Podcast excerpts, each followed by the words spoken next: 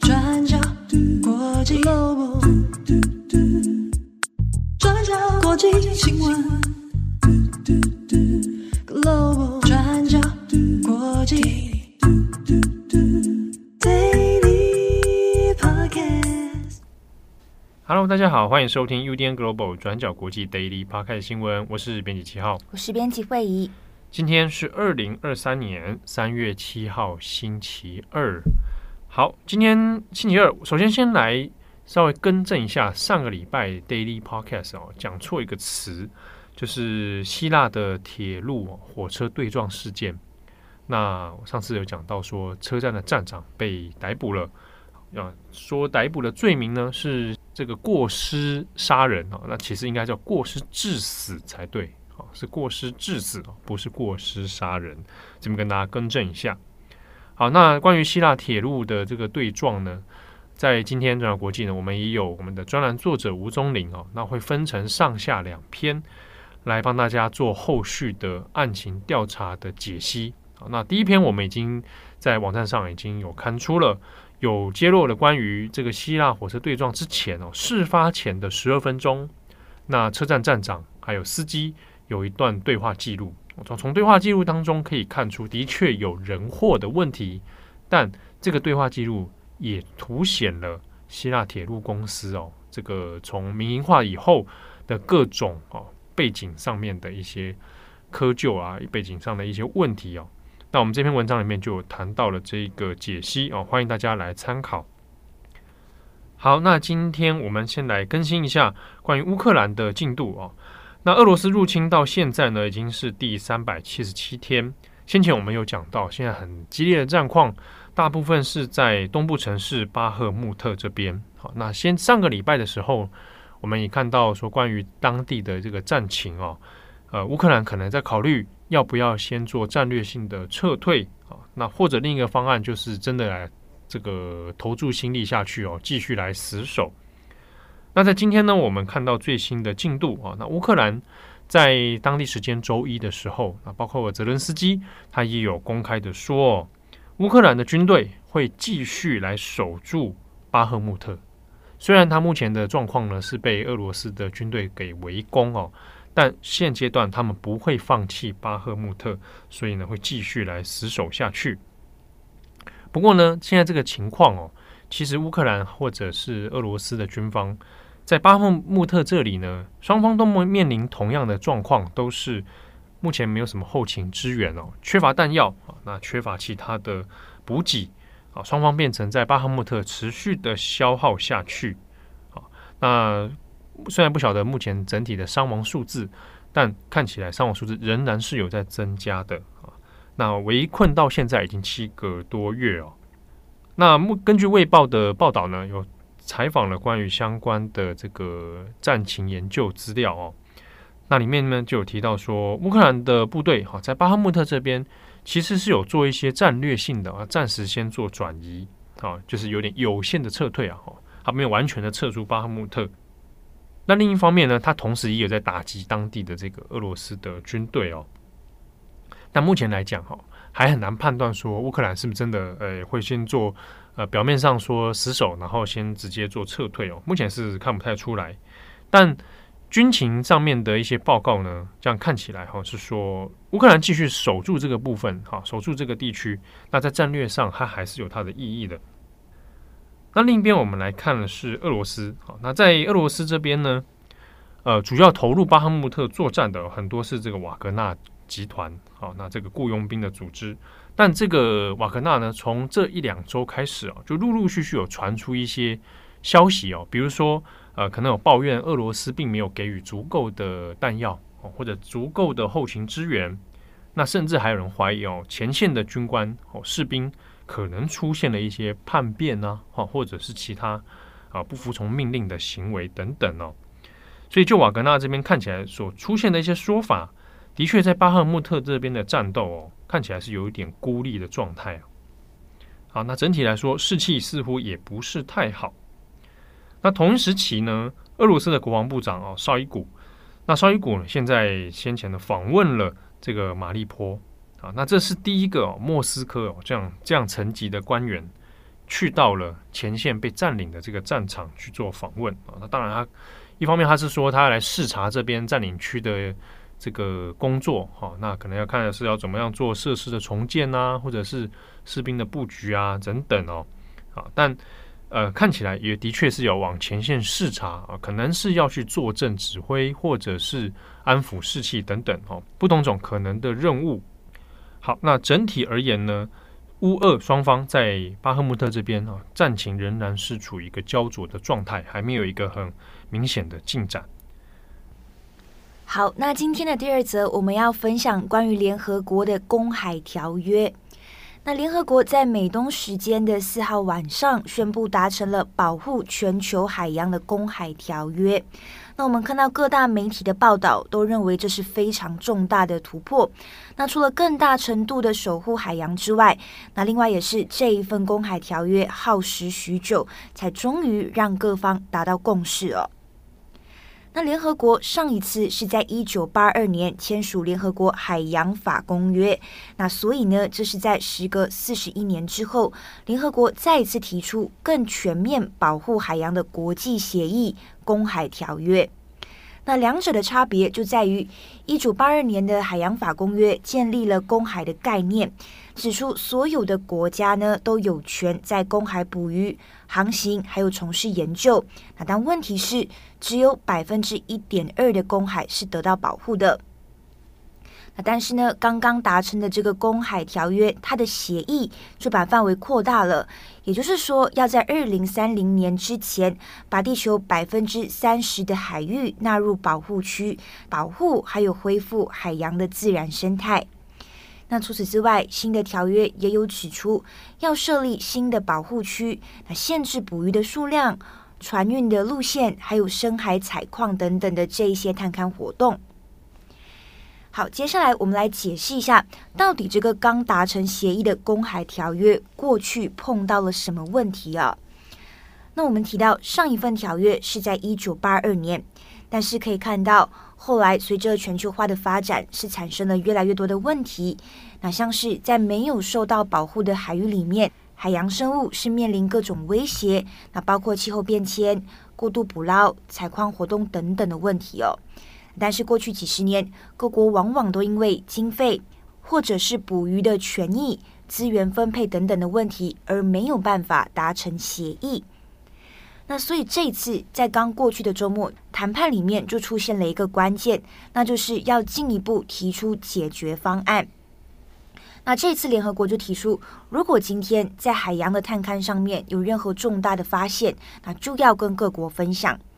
那因为现实的问题是，只有已发展国家才有经费、资源还有工具去做海洋的探勘还有研究，所以协议就提到，如果这些已发展的国家有任何重大的发现，也需要跟发展中的国家分享，那让各个国家都可以均分海洋生物资源的利益还有利润。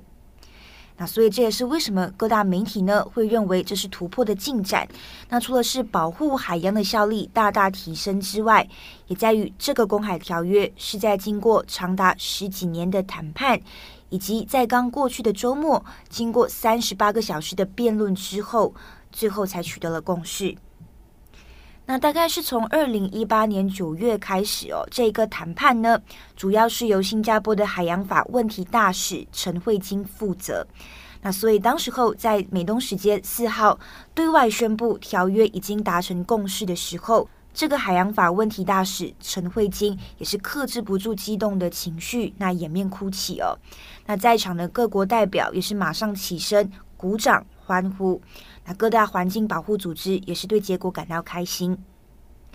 那但是我们要强调的是，虽然现阶段的结果是好的，但是后续如何执行也是关键。那例如各国也需要先正式通过公海条约，那以及条约后续的实施也还需要大量的工作，还有讨论等等。好，那下一则我们来看一下近期哦，在伊朗的一个毒气事件。对，在近期呢，伊朗多地的女生学校发生了毒气事件，导致至少五十二间学校的上千名女学生在学校中毒，那是出现恶心、头晕还有疲倦等等的症状哦。那这个事件呢，也是引起伊朗的公众非常的愤怒，那很多的学生家长也有出面抗议。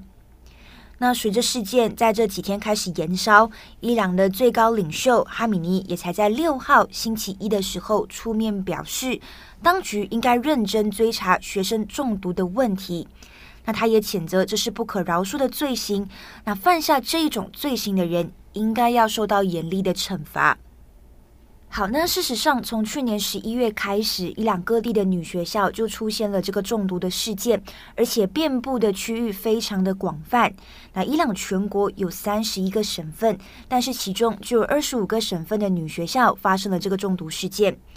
而让家长非常生气的也是，那尽管这个事件已经持续了好几个月，但是官方也一直查不出一个所以然来，那也找不到可能呃关于中毒的直接证据等等，所以现在呢也是出现了各种猜测哦。那像是第一个，有些政治人物就猜测，这有可能是极端宗教组织为了阻止女学生上学，那来投毒哦，所以又把矛头指向可能在阿富汗的塔利班组织。但问题也是，伊朗过去其实并不像阿富汗，他们在过去并没有发生极端宗教组织攻击女学生的例子。那再来，也有人认为有可能是，呃，这些女学生们的嗅觉变得更灵敏，变得更强了。那也有人猜测说，哎，这有可能是以色列情报局所为哦。但是以上这些还是处于猜测的阶段，我们都没有任何直接的证据哦。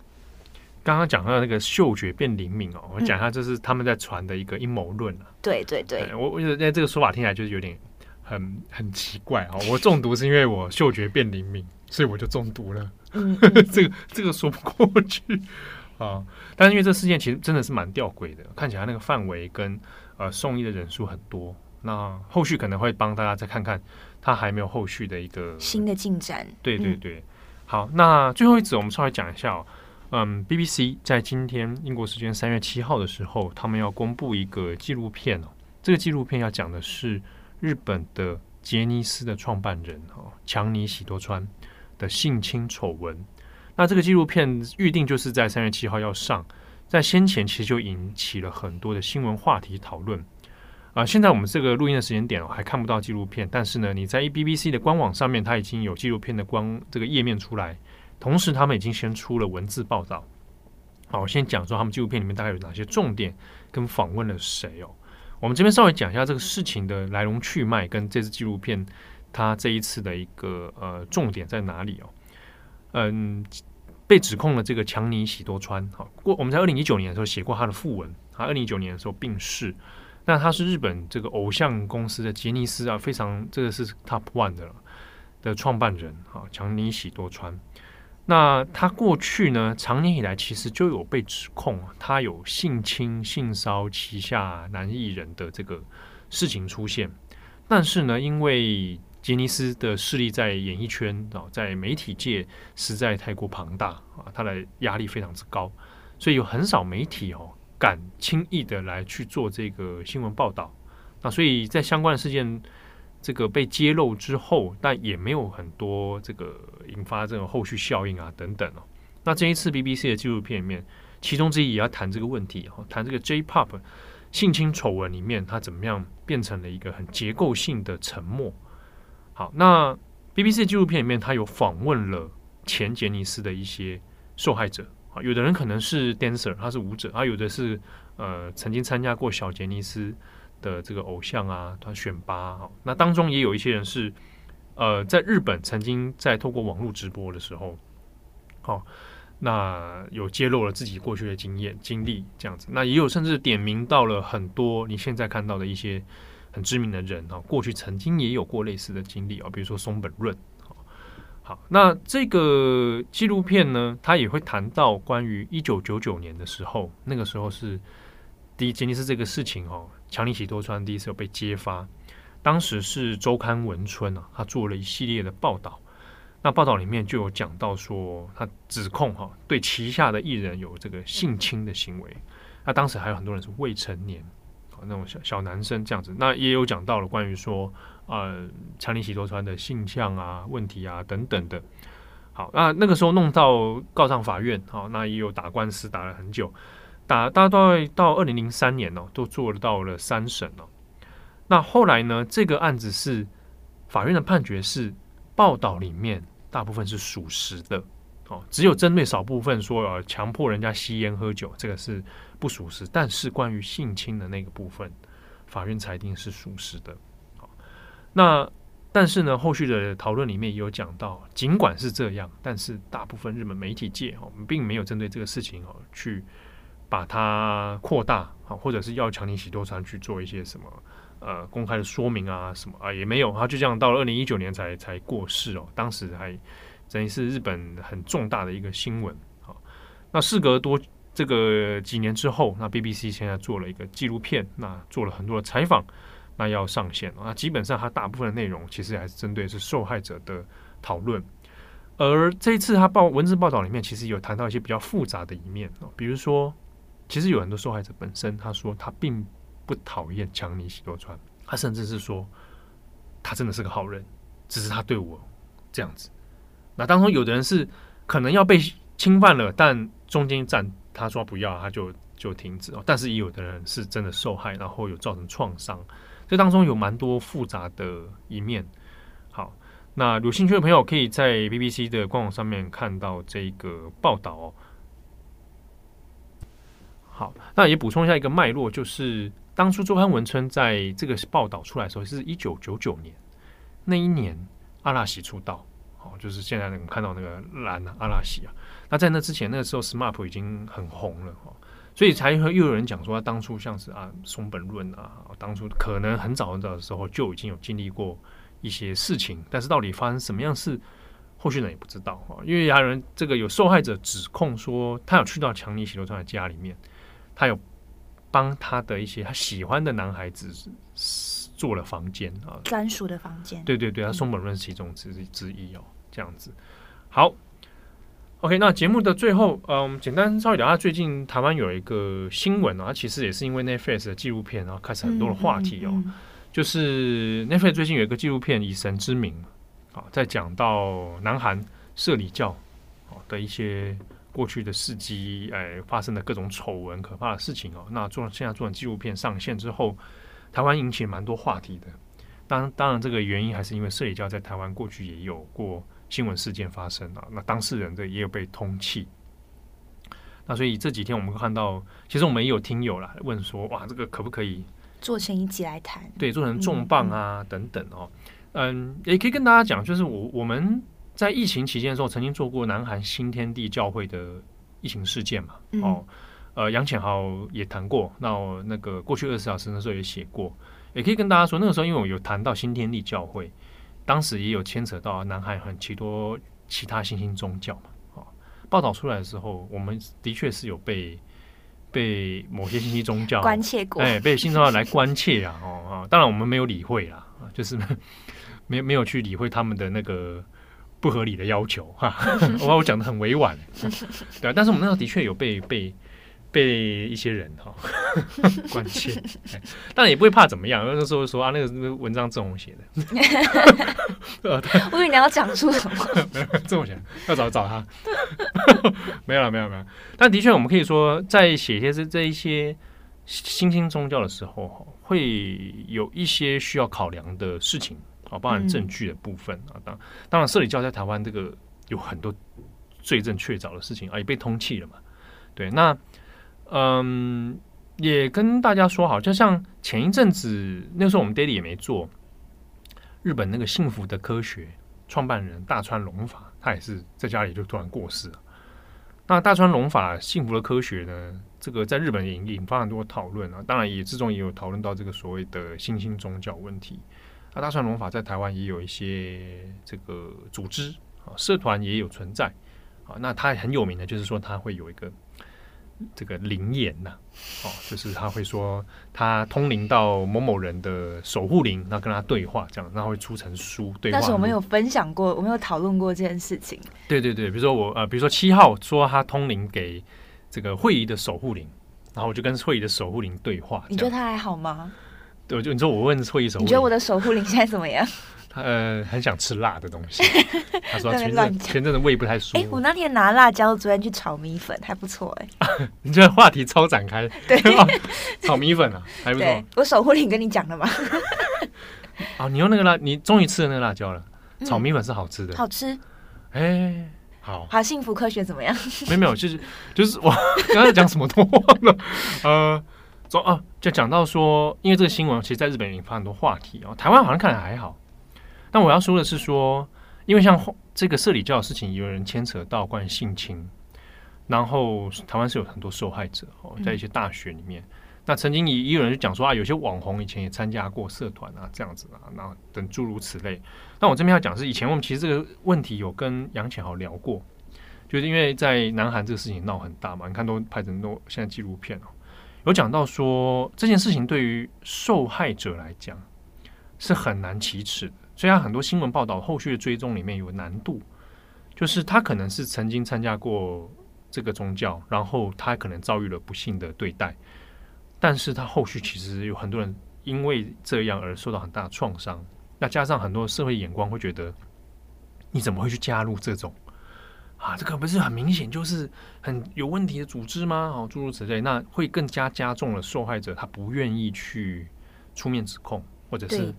对，或者他不愿意去讲，就算是匿名报道，但是也担心后续出来的那个社会的眼光跟谴责。对，那对那甚至他当事人自那自己是有创伤的，那也会自很自责，好，就说、哦、我怎么会这样啊之类。那那这个对当事人来说都是好几度的创伤，所以他后续很多报道是难度是蛮高的。好，这边要给是给也是跟大家来分享他这个这个一些状况啊。那。假设哈，假设你可能身边或者你自己哦，诶，觉得参加过一些社团或者参加一些什么团体哦，觉得好像哪里怪怪的哦，建议还是多问一下，去问一下圈外的人啊，因为有一些团体他比较，如果你有注意到，他会喜欢封闭型的生态的话，哦，你可能稍微留意一下。嗯，对啊，跟大家也分享一个经验，我大学的时候，嗯，我大学的时候就有去过这种类似的社团，我不要讲哪个社团，那个社团现在还在。嗯，啊，在很多大学也都有啊，贵校、母校也有，贵校极多，母校母校极多。哦，那我去参加是因为我对那时候对佛学本来就很有兴趣。嗯，那你知道我我大学的时候个性比较骄傲，哦，很好斗、好辩。哎，现在好像差不多啊，没什么长进。没有，那个时候性格上比较那个一点。嗯，那就想要去参加，然后去看他们在干嘛。哦，那呃，可能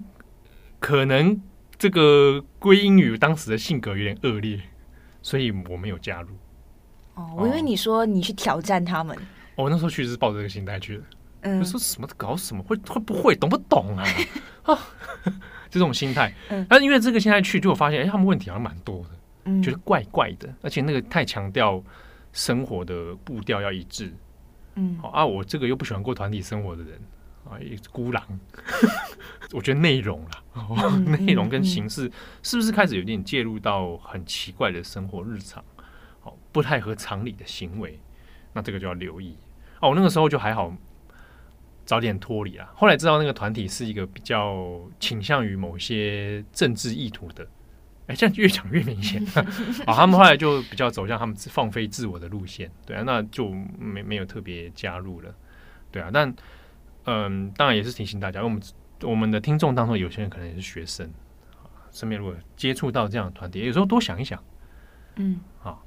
好，那不知道大家有没有去看那个纪录片哦？如果有看过的话，也欢迎跟我们分享你的心得。但那个情节蛮令人不安的，我对对，对大家斟酌一下哈，斟酌一下啊。好，那祝福大家有美好的一天。我是编辑七号，我是编辑会议，我们下次见喽，拜拜。转角国际新闻，Global Podcast 新闻。